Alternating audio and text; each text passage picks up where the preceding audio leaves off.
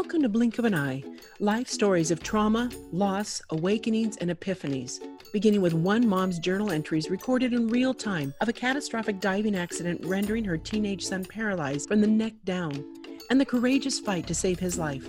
Told through unedited text and journal entries and inspiring guest interviews, The blink of an Eye will take you on a powerful journey of advocacy and hope and an unvarnished look at the true nature of our relationships and interconnectedness in the face of an event that changes everything.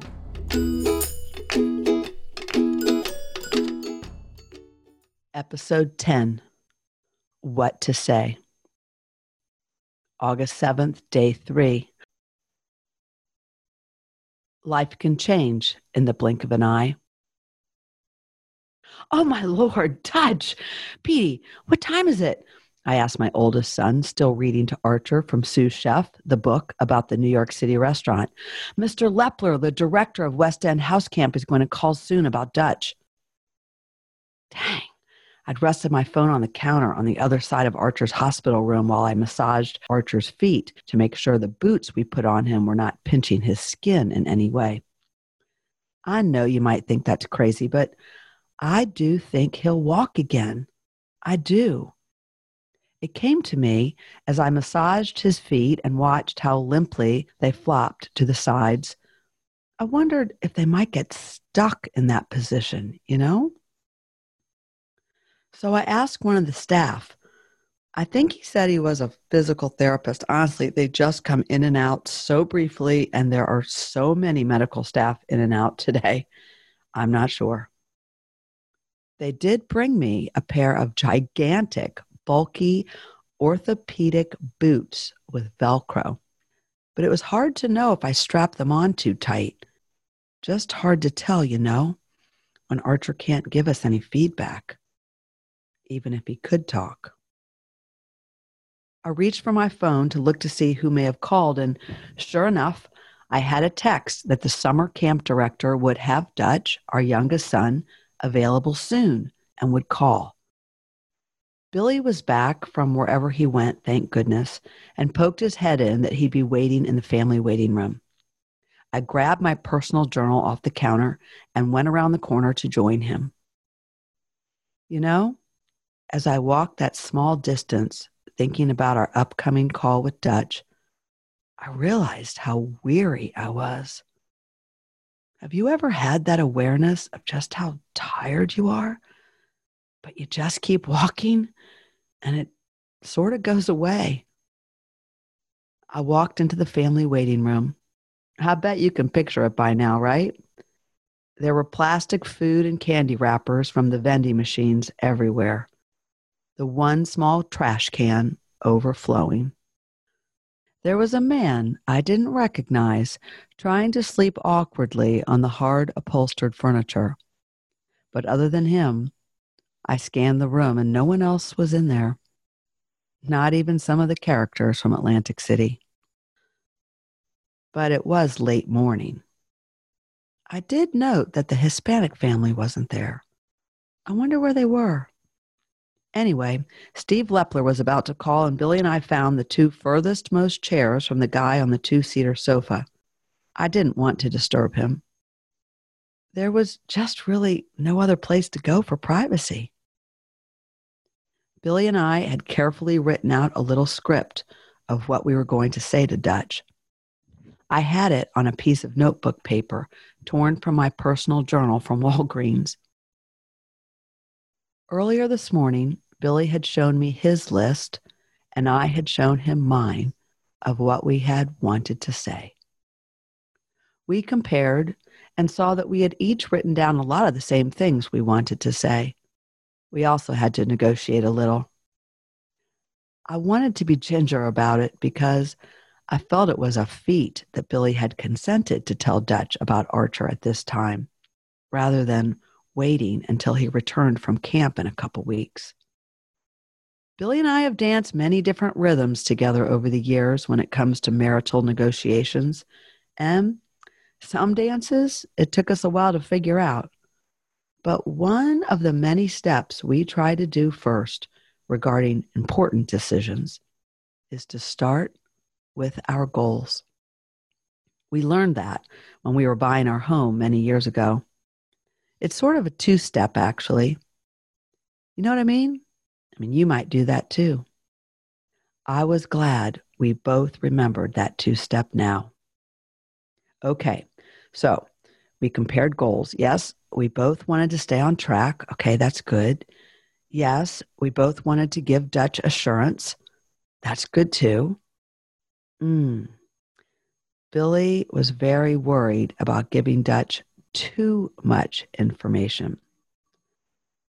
I wanted to respect that and not but, and I also wanted to be able to answer any questions truthfully that Dutch might have. I knew Dutch, and I knew he'd have questions. I had touched base with Steve on the phone last evening when he got back to me. He had told me he'd get Dutch this morning after the morning activity at the lake when there was a lull. I had asked Steve to be by Dutch's side and to watch him closely after we talked with him, and to please keep his eye on him over the next couple days. I'd wanted to talk with Dutch as soon as possible when he'd have support. It was killing me that I could not be there myself to tell Dutch in person.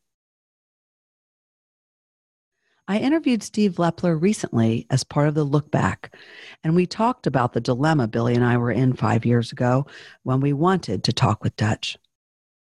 The couple things that, that really resonate with me is that, you know, there are a lot of kids like Dutch who come to camp and, you know, loving it. Maybe they were a little homesick at the beginning, but they get over it. That's part of the process but Dutch, like from was full steam ahead from the start of his first year, and in his second year, he clearly wanted to stay longer. Yes, Dutch had gone to camp last year up in Maine for the first time. He had returned to camp this year for the first two week session in June when Billy and Paula picked him up with plans to hike the White Mountains in New Hampshire for a week. He pleaded to stay at camp the entire rest of the summer it was awkward because, well, because Billy and Paula had been carefully planning this trip, taking time off work to go, which mountains they would climb, Mount Takura, I think it was the one, and where they would stake their tents. And Billy and I had thought it would be a special trip for our oldest and our youngest because Paula was turning 25. And, you know, as the kids are getting older, it's harder to plan week long events because of work and life. And so it was a big deal. And if Dutch stayed at camp, he'd miss that experience. And if he stayed, it would be his first ever camp experience away for more than two weeks. And he was talking about eight weeks. And camp is not cheap. And we had a big family trip planned to drive to Illinois for my mom's birthday in July. And that had taken a lot of coordination with the big kids. And Maryland is a long drive from Maine to go up and then back and then up again. And ugh, I was part of all this because Billy had me on the phone as he felt they had to make this on the spot decision as they stood in the woods in the little camp parking lot near the West End headquarters cabin on a Saturday morning on the cell phone with me, with Dutch pleading. Have you ever been in such a situation? One thing was clear, though Dutch had fallen in love with this camp. I knew that from the past year but I had never heard him ask so fervently for anything. I mean, not even candy in the checkout line at the grocery store when he was younger. And I almost always said no anyway. Mean mommy, right? Yeah, yeah, I know. But I wanted my children to learn self restraint and delayed gratification. I did. Anyway, I listened carefully to his pleas over the phone. And when he said, Mama, please? Or could I at least come back for Color War? I felt that little hit I get when I mediate, when there is new information shared. So I paused and I asked, What is color war? I had never heard of it. I think it's a little too hard to explain. Anyone who's been to camp probably knows what it is, and only they should know what it is because other people don't deserve it. well, not everybody goes to a camp that plays color war. Uh, there's a lot of camps that have it. Yeah. Yeah, I definitely know a lot of camps that have it, but yeah, our camps is definitely more unique because we're like strictly a sports game. So, if you want to know what color war is, it's just a war between two teams. The whole camp gets split up into two teams. And they, every sports game is worth a certain amount of points. Every blank is worth a certain amount of points, and there's all sorts of competition. At the end of five days, one team wins and one team loses. So it's a five day event, all camp, all day, all night long kind of thing. all day, all night long. Can't talk in the mess hall. Can't can't practice at all. Very strict. Very serious. And as I recall, how does it start? Day zero is what the start day is called. No one knows when it is because it starts at a random time in the last two weeks with some sort of announcement. I think my first year they used like a drone with like confetti coming out of it and then someone screamed. So I got the message. Color War was a famous camp tradition that only happens sometime in the last session of camp, and that is what Dutch really wanted to return for and be a part of. Okay. If you've ever been to camp, especially if you were a returning camper at your camp, I imagine you understand this desire to return. Because that's one of the wonderful things about summer camp. Most have fun, wonderful, and memorable traditions that keep campers wanting to come back because those traditions instill unforgettable growing up memories. I mean, I get it. I had some wonderful summer camp experience myself when I was a girl, but it was awkward, and I knew Billy was waiting on my input.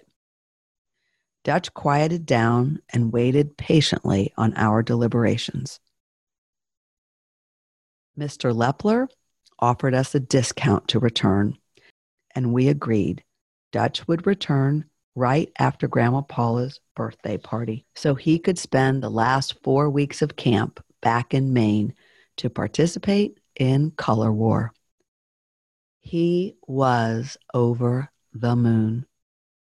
All I heard about from Dutch the rest of July was the six day, all camp, Olympic like, highly competitive team sports highlight of the summer that the other campers had told him about so much Color War.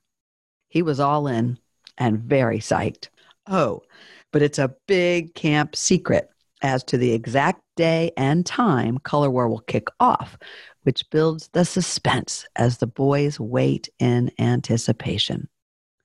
So last night, when I spoke with Steve, I made the bold move of asking him when Color War would start. I understood and respected the reason for this camp secret, but I really needed to know when Color War would start because we either wanted Dutch with us if Color War wasn't going to start for a while, or to know he could stay if it were to start soon. It's like I could tell you, but it's top secret. I'll have And- to kill you. Yeah, exactly. Exactly. And uh, you said that. You, You kept your word. You didn't tell anybody, as far as I know. No, I, I, my cross my heart, hope to die. You know, it's a tickle needle in my eye. Well, most of all, I just wanted Dutch to have the color war experience he had returned to camp to be a part of for the first time. And I know Billy did too. Dutch had found something he really loved this camp. Billy had loved his summer camp experience in Maine too when he was a boy. Well, I guess what was really concerning me most of all is that I didn't want Dutch's zest for his camp experience to be dampened or even ruined by the news we had to tell him. You know how that is, right? Like when someone you love dies, for instance, around a holiday time. It's just not the same for a while, right? Like a year or two or three. I knew this. And a boy's time at camp is for such a limited few years in his growing up.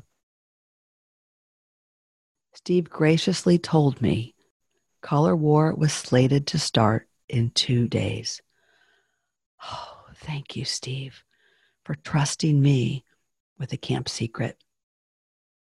That helped Billy and me a lot to make the right decision for us, to know we could support and even encourage Dutch to stay rather than insist on his coming back.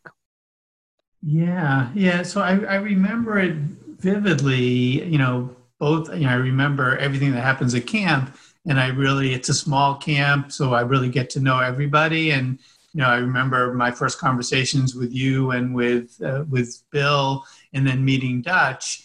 But when I do remember, I think the summer of 2015, he signed up for like a split session. He came for the first two weeks. We were an eight week camp. And then he went hiking with Bill, I think, in the White Mountains. And then he came back, you know, at the midway point and was with us from the second part of the summer, which was roughly July 22nd or 20th, give or take, to, you know, August 18th, give or take. And so I remember it was a great a great hike and great time with the family. But then coming back, he was so excited. And then it was probably about a week and a half later, a couple weeks later, that I got the call from you uh, saying something terrible has happened. I want to give you heads up and the information, and I want to work with you to figure out the best way to break it to Dutch and I want you to be there to be supportive of him after he hears the news. And I think part of the other discussion was like we said, okay, let's think about does he want to come home? Does he want to stay there? And we sort of brainstormed about what's the best way to proceed in that regard. Yep, we were trying hard to decide what to say it can really help to check in with others who will be close to your child, I think, when and if you have to deliver very difficult news. I was just so relieved Billy had agreed we should tell him. You know what's sort of amazing? Remember my friend Lisa Melanson, whom I introduced you to, the mom of one of Dutch's dear Baltimore friends? Well, Lisa and I had been texting back and forth that morning about Dutch you know, I immediately went to Dutch and, you know, he's just a kid. And how is he going to handle this? You know, Dutch being the youngest of the family. And I know that you and, and every, it, you know, the other siblings were all trying to hold it together. And it was sort of like, who's going to take care of Dutch? And I felt like maybe that's where I can come in and be helpful in that way because I really wanted to do something that I could actually, you know, do and like be busy doing. Yeah. And I still remember him being at camp. Yeah, because I then got back to you, and it's because of our text exchange that I am able to fill in the pieces mm-hmm. of what actually happened that day with our thinking mm-hmm. and like when I, I remember Billy and I were really back and forth on calling Dutch, not calling Dutch, telling Dutch, not telling Dutch. And and so I laid out everything that happened in a text to you. Mm-hmm. And it was, you know, how we contacted his camp director and and then I laid out the exact conversation. He was only 12, or I guess he had just turned 13, but oh my gosh. Dutch was still so young. But thanks to those texts, I'll tell you exactly what happened. Oh, first, let me tell you that Billy and I had agreed, thank the Lord, that we would let Dutch decide whether to stay at camp or come home. My phone was ringing, and Steve Lepler's name came up on my caller ID display. I felt my heart beating rather hard. I answered, and Steve said, Hang on, I'm getting Dutch. It was so weird as I looked at Billy and I looked around the institutional setting we were in and thought of Dutch in woodsy Maine with the pine needles under his feet, walking on a path from the lake. So sad that it had happened, and you know, but wanted to help in any way I could to make a difficult situation bearable or do it in the right way. So I remember we strategized, and I think you said something like after why don't why don't after the next meal call him up and we'll plan a phone call and i had him talk privately with you and i knew what you were going to say. I really felt my pulse quicken and my heart got more fluttery. I was nervous i took a few deep belly breaths I could hear Steve and Dutch crunching along as they walked and talking as they must have been walking to a place of privacy. Dutch had just turned 13, and before he left for camp in June, his voice had started to change. It took my breath away how much older he sounded. Life changes so quickly. Steve handed Dutch his cell phone. Hi, Ma. Mr. Lepler says you wanted to talk with me. Is everything okay? Hello, darling. Dad is here with me. We're sorry to bother you at camp. I know you must be getting excited for Color War. No, sweetheart. Everything's not okay, but it's going to be okay we wanted to let you know that Archer had a bad accident in Cape May. He dove in the ocean and broke part of his neck. We're in the hospital with him now. He had surgery early yesterday morning. That's horrible, Dutch said. Of course, he would respond that way. He is so loving. I continued looking at our script we wanted to let you know as soon as possible. But we also know color war is coming up and wanted to let you know it's okay if you want to stay at camp and we can keep you posted. We can pick you up after color war and when camp is over. Or we can come and get you now or anytime and bring you back to New Jersey. That's where we are. But Staying is fine. It's horrible, Dutch said again. Is he going to be okay? Dutch asked. Yes, he's going to be okay. But we really don't know a whole lot yet. He's badly injured, and he had neck surgery yesterday, early morning. And I called to talk with you And Mr. Lepler helped us with this being a good time to talk with you. Archer's resting, and we hope he's going to be okay. There was great silence on the line. He asked, He'll be better, right? I said, Yes, darling, with time and many prayers. There was more great silence. Whew. I had to really grit my teeth not to break down. My mind was racing. You know how it is when you finally talk with someone you love a lot and whom you know loves you? It's like it's like being home, you know, and you just can sort of break down. You know what I mean? But I didn't want to do that. He's just a boy. I needed to tell him and be the adult. After another long silence, he asked, How long will it be before he's better? And I said, Oh, a while.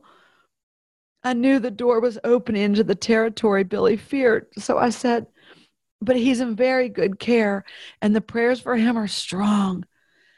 And I need you to say some prayers, okay? Hey, are there any Catholic kids at camp? And he said, Not really. Most of my friends are Jewish. And I said, Well, get your Jewish friends. God loves all of us. And say a prayer together. Will you do that? Will you get your friends to say a prayer with you? And it's okay to stay at camp if you'd like. We can touch base after Color War. We know you've been looking forward to all the games. And I added, Dutchie, you can call us any time. Just ask Mr. Lepler. But we want you to have fun at Color War. There was more silence. I then added, When Color War is over, Dewey can come and pick you up. More silence. He then said, So then you're coming too, right?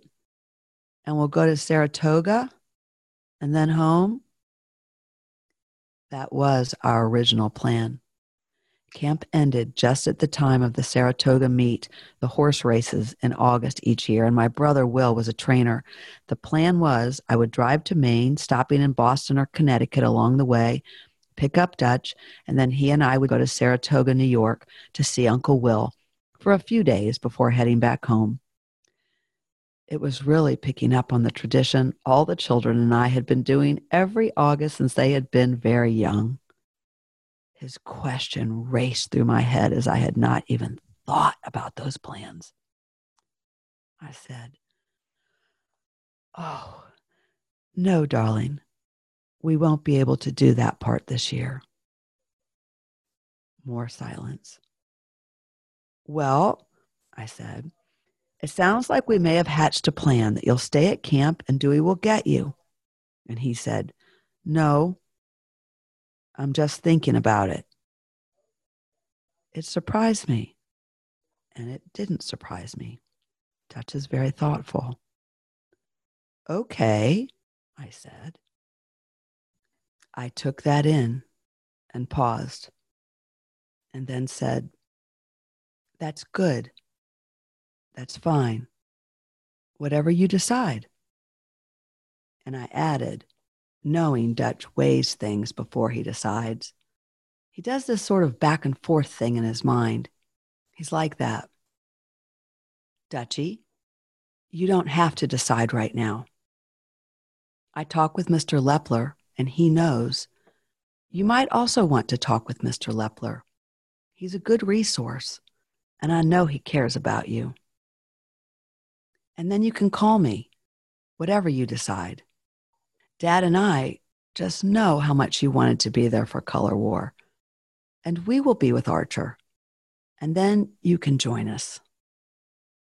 He said, If I stay, can I call you every day? I said, Yes, of course, darling. But I added, But you also don't have to. I had this flash of what I've felt for so many years in my imaginings about the children of my angriest and most self absorbed divorce mediation clients.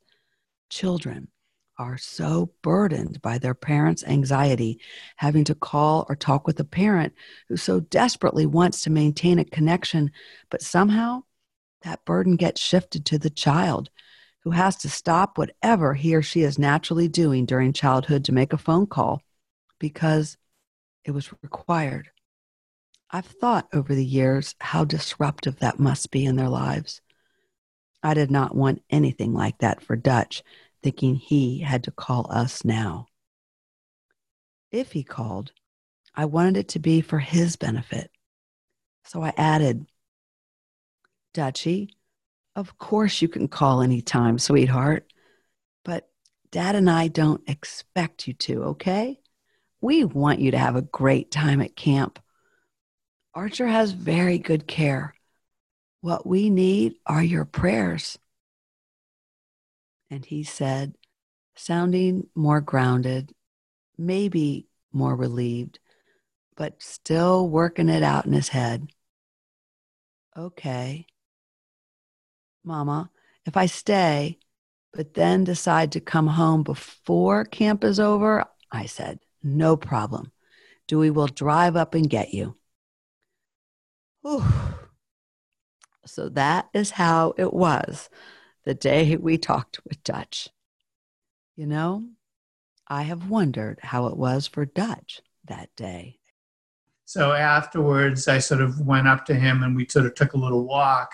And I said, You know, I, I have a heads up on this. I'm so sorry. I don't know exactly. I think you were sort of gave some details, but were somewhat vague on it because one, you didn't know, and two, you didn't want to overly alert him. I think that you made it sound serious, but not as as potentially serious as it ended up being.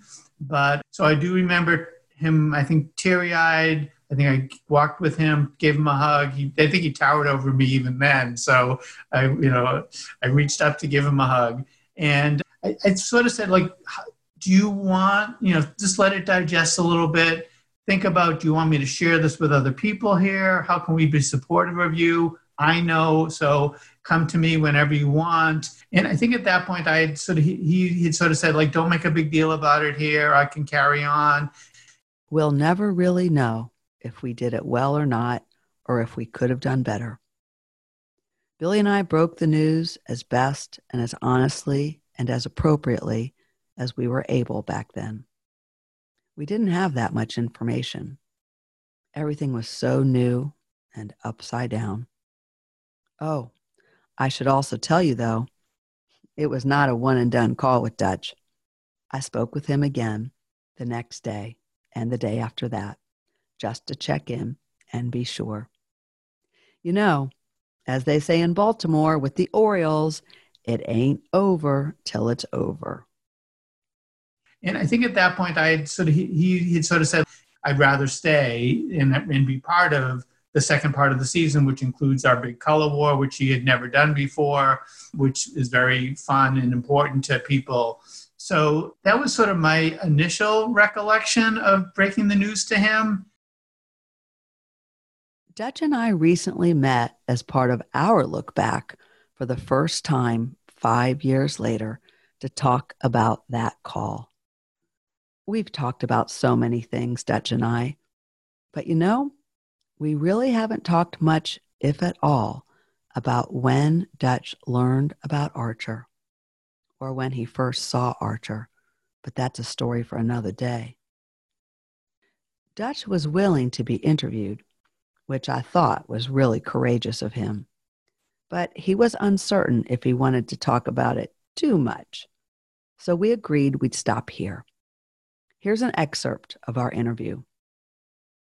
Uh, pretty close to the day, actually, five years ago, when Archer was injured. And we haven't had really any time or taken the opportunity to talk about it. You were away at camp deep in the woods of Maine. Yeah. So that summer of 2015, you were back up at camp for Color War. Right? Correct. Yeah, we knew how important it was to you. And that's what it was like that summer? That was the drone summer because that was your yeah, first. that was my 1st Mhm. And then we, you run all the way up the inner path, which is like this long path up to like the fields. It's all uphill. It's tough, but I remember that was like very first year, and it was a morning start, so the whole day. So that that year it was actually six days long because day zero doesn't count. That's why it's called day zero. So that day started early, and yeah, that year was good. We won. Blue hustle. I think that might be that winning color war that year might be one of the, from a parent's perspective, one of the reasons why you so wanted to go back every year thereafter. Color war was in your blood. Yeah, I think camp also just was a good place where I could not be Dutch Stamps of the Stamps family. What, what could you be when you were at camp? The one kid from Maryland that nobody actually knows about. yeah, right. Yeah, because uh, where the kids come from at this camp, predominantly Mass. Massachusetts. Yep. Any particular place in Massachusetts, or just all over the whole the whole state? Whole state. So you were rather unique up there from Mhm. Maryland. Yep. You like that? I do like to be unique. So, Color War hadn't started yet when Archer was injured. Yep. That's correct. It is. And I, you probably don't even know some of these things, but you were very much on our mind, like me to tell Dutch. And I knew you were up there for Color War and how that was like the main event and why you wanted so badly to go back. And it was how we got a hold of you, right, in the woods. And it's funny because it wasn't even that easy, right, to talk on the phone or not technically allowed to. and you're not allowed to. Yeah, It's like strictly unless it's like bad. Yeah, right. Unless it's bad. So that's interesting because I reached out to Steve, your camp director, and sent him a text.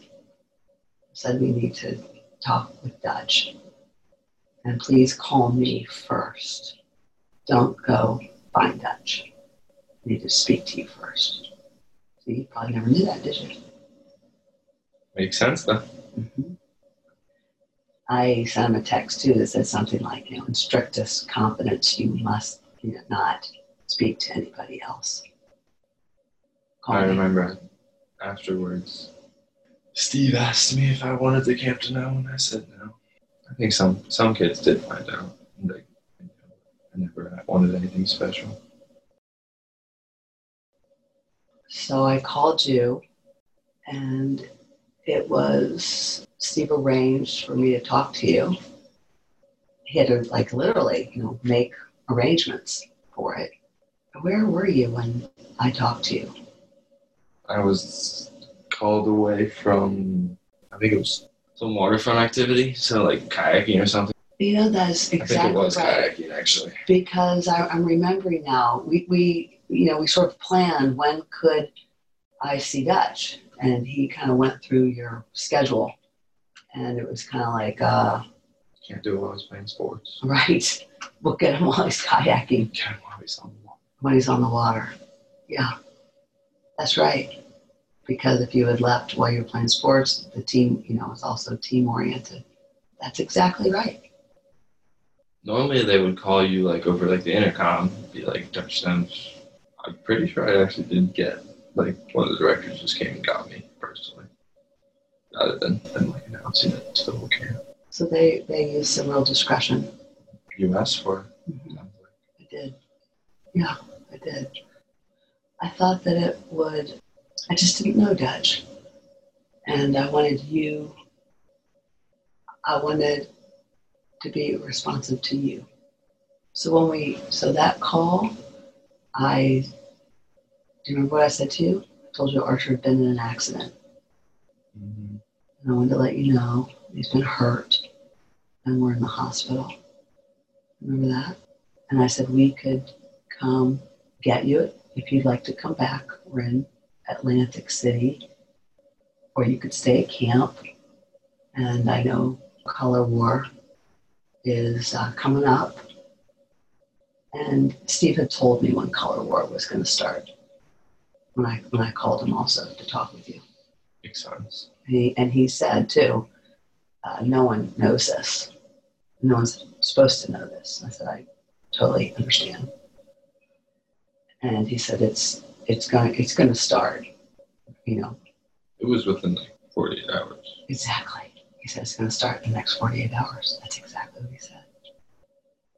Now I couldn't tell you that, but I simply said, "Call. I know that you're up there for color war. Do you want to stay? And when it's over, we can come get you early or we can come get you at the end of camp. I was just giving you different options. Makes sense. I just know that I stayed till the end of camp. Yes, Dutch decided to stay at camp. I know Billy was relieved. Dutch made the decision. I know I was relieved. I remember wanting to call Dutch back and tell him, I think you made a wise decision, son, even though I was not sure what was the best decision back then. It could have gone either way. I just know Billy and I, we were doing the best we could, talking things through. It's a surprise. And, you know, and I think that that for that, my perspective of Dutch and how it all fits in this is that he really thanked you and your family for letting him do that. And because Otherwise, the whole year you think, oh, I'm really sad about Archer. And plus, I didn't get to do color war for a 13 year old boy or 12 year old boy, however old.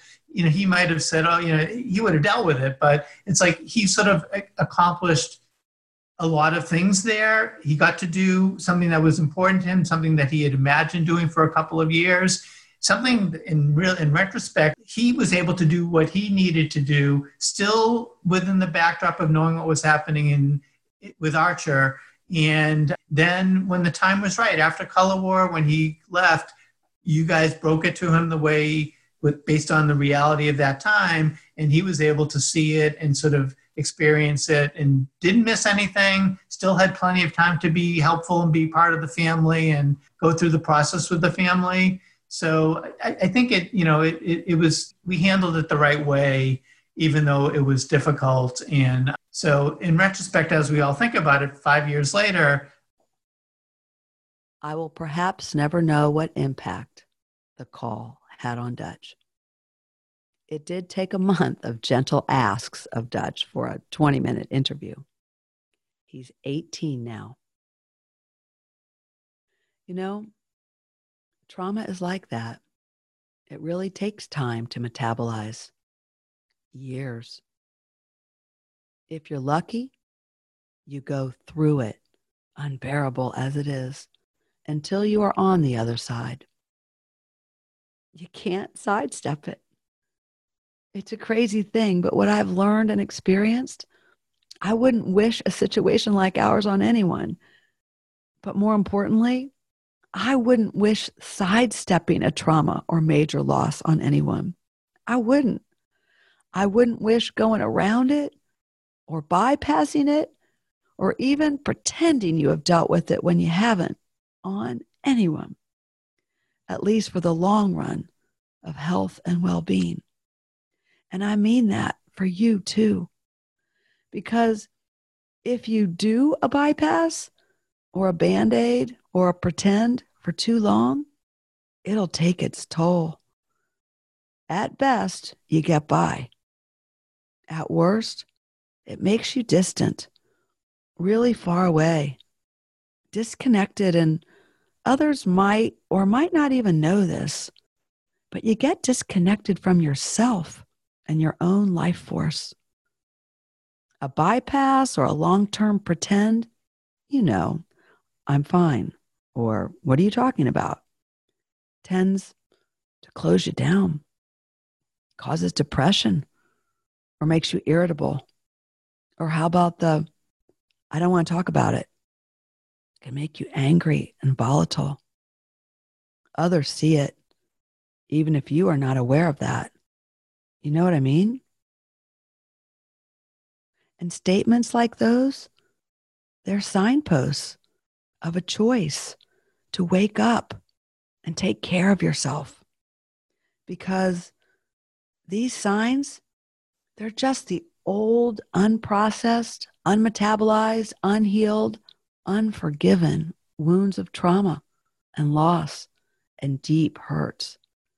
And they may be years and years old. And they can wreak havoc on your health, not just your mental health, but your organs and your body. The body keeps the score for how well we are doing, I think. Whew, I prayed my little Dutchie would be okay. I also prayed that Billy and I did the right thing, telling him as soon as we could, and that we said the right thing. Did we, Lord? Well, if we didn't, please give Dutch the strength to go through it and not around it. And Lord, please continue to guide me. There's just never a good time to deliver painful news. In my interview with Steve Lepler, I was struck by what he had to say about Dutch. You know, it's always so illuminating to get a glimpse of the way others see your children. You can always tell who loves your kids, can't you? I could tell Steve cared deeply for Dutch. I mean, that's what a parent wants the most for their child, isn't it? That they are loved and feel loved. The next year, he stayed for eight weeks, and then he continued to stay for eight weeks the last couple of years as a as a camper, and then as a counselor. Yeah, sort of that's my recollection. That you know, Dutch has always been a soft-spoken guy, but a quiet leader. And I remember Dutch, you know, just sort of setting goals for himself, and he would talk about this to me and to you, like he wanted to come for eight weeks, and he wanted to be elite eight and then he wanted to be a high senior captain of Color War. And, uh, you know, it happened with Color War being high senior captain of the white team. And I think the next year he said, I want to be a desert war coach, which is another event we do in the first part of the summer. And he sort of proved himself to all the leaders who helped choose that. And so he was selected for that and did a good job. And I think another goal was for him to be a color war coach, which is a big deal. But because of his schedule, where he had to leave early, kind of in the middle of color war, that has not yet been possible. But you know, who knows in the future? And I'd come pick him up every every summer, and I tell you, he would bring me into your mess hall, yeah. and he would point to me point you know point up and show me every single one of those plaques you know those uh, just you know, just crude, perfect camp like, you know, out of the woods plaques, you know, that have have been like burned in with the or painted in with the names. And he yeah, was like and, and he was so admiring of each of the captains and he told me I'm gonna be up there. You know? Yeah, and he is. Oh. He's there. You know, there's color war plaques that go back. The camp goes back to 1908, but color war plaques go back to 1955, and it's the blue versus the white. Our camp colors, as you can see, and if the blue team, it's a six day competition. If the blue team wins, the, pa- the plaque is painted blue with the team nickname and the high senior captains. If it's if the white team wins, it's painted white. So um, Dutch is on there. 2017, it's painted blue because his team didn't win. It was a close color war, but his name D. Senft is up there forever. That was kind of Steve to say. Thank you, Steve. That's all a parent really wants, isn't it? That those whom we entrust with the care of our children really see them for all their potential. You know, whatever Dutch had decided, either way, to stay or for us to come get him early, would have been acceptable to Billy and me. It was the giving him the information and allowing him to make a decision for himself that I felt guided on. It wasn't easy. But you know, I felt in my heart that it was not just for Dutch, but for our whole family and for all our children that we would go through this together and whatever happened, that they would also live their own lives and we'd still be together. I can't quite explain it to you as well as I'd like, but I just had this feeling, this knowing that I, as the mother, had to do all I could that our family go through whatever this was together and not go around it. I mean, we might fall, but I didn't want us to fall apart. And we might fake it till we make it on some things, but only as a temporary band aid well, we are getting strong enough to be vulnerable enough to do the real hard look work. Now, I say that last part in hindsight because I had no idea then of what lay ahead. That day, what I knew and felt in every cell of my body, and I jotted it down in my notebook, is that we needed to be together. We needed each other. We needed to be our family, and we needed to go through this together, whatever it was. When I called Dutch that next day, I told him the same thing that I wanted us to all be together and that we would be. I told him to have a great time at Color War. Oh, Archer, sweetheart, we are not leaving you for a moment. You're stuck with us, and we are stuck with each other in good times and through bad. What to say? Please guide me, Lord. Life can change in the blink of an eye. How do you break bad news to kids? It's tough. You know, as a transformative mediator, I have been raising that question for years to families who are divorcing and those in trust and estates battles, as it seems to come up a lot. It's funny because for us as adults, when we are wrapped up in adult matters of real consequence, let's call it overwhelm or conflict. Basically, what swoops in unasked for and occupies most of the rooms of our psychic house all day, you know what I mean, takes up all your thoughts, all your emotions, all your energy.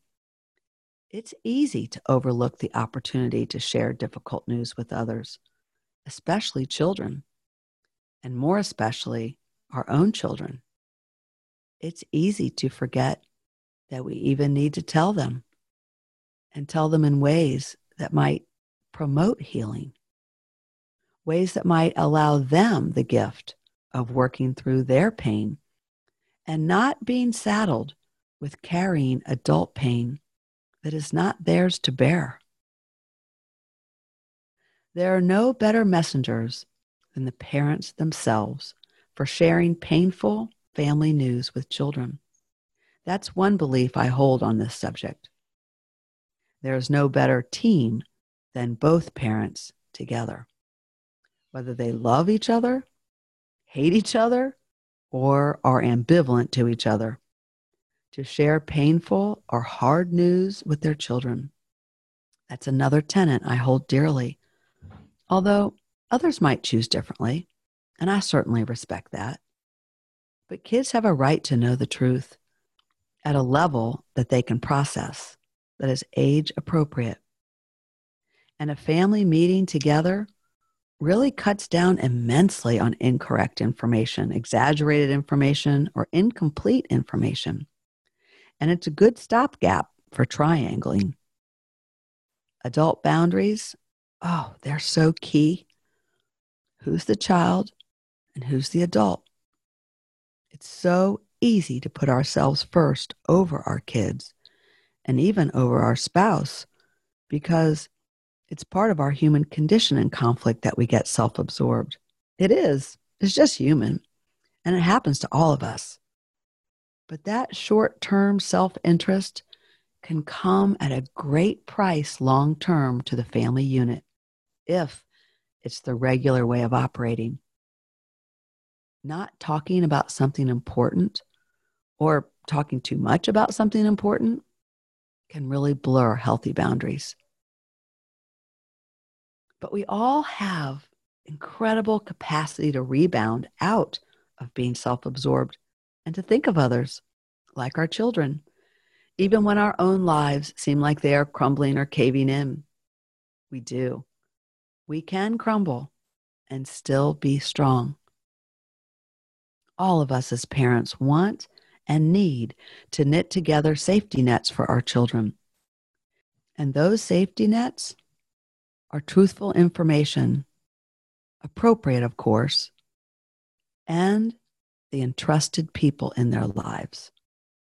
That's the best we can do for our kids in difficult situations.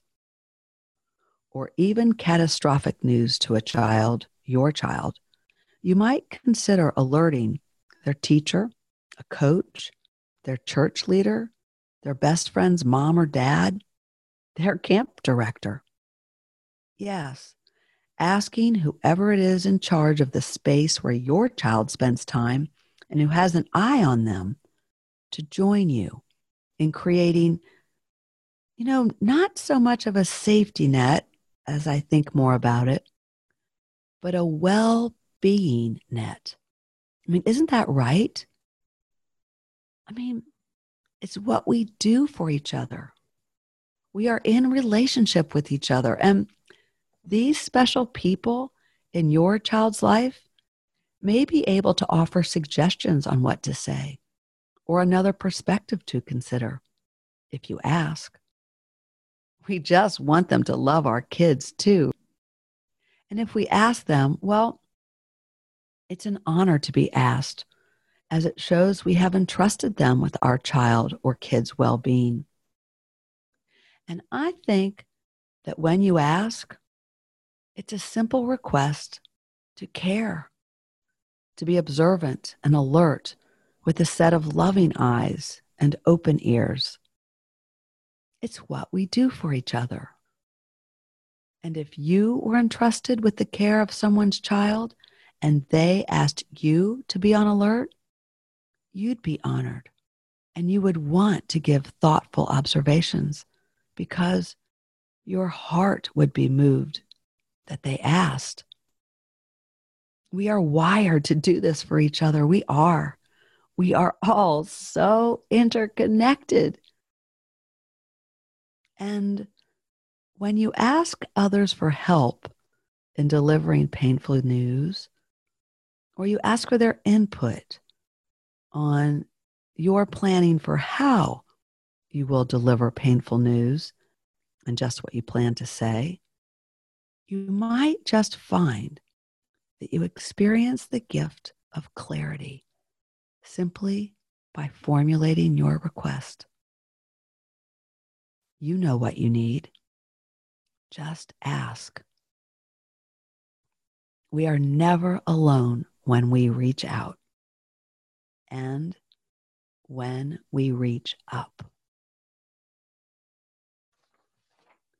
Life is so precious. Sending love. Hope for everything. Obtain everything.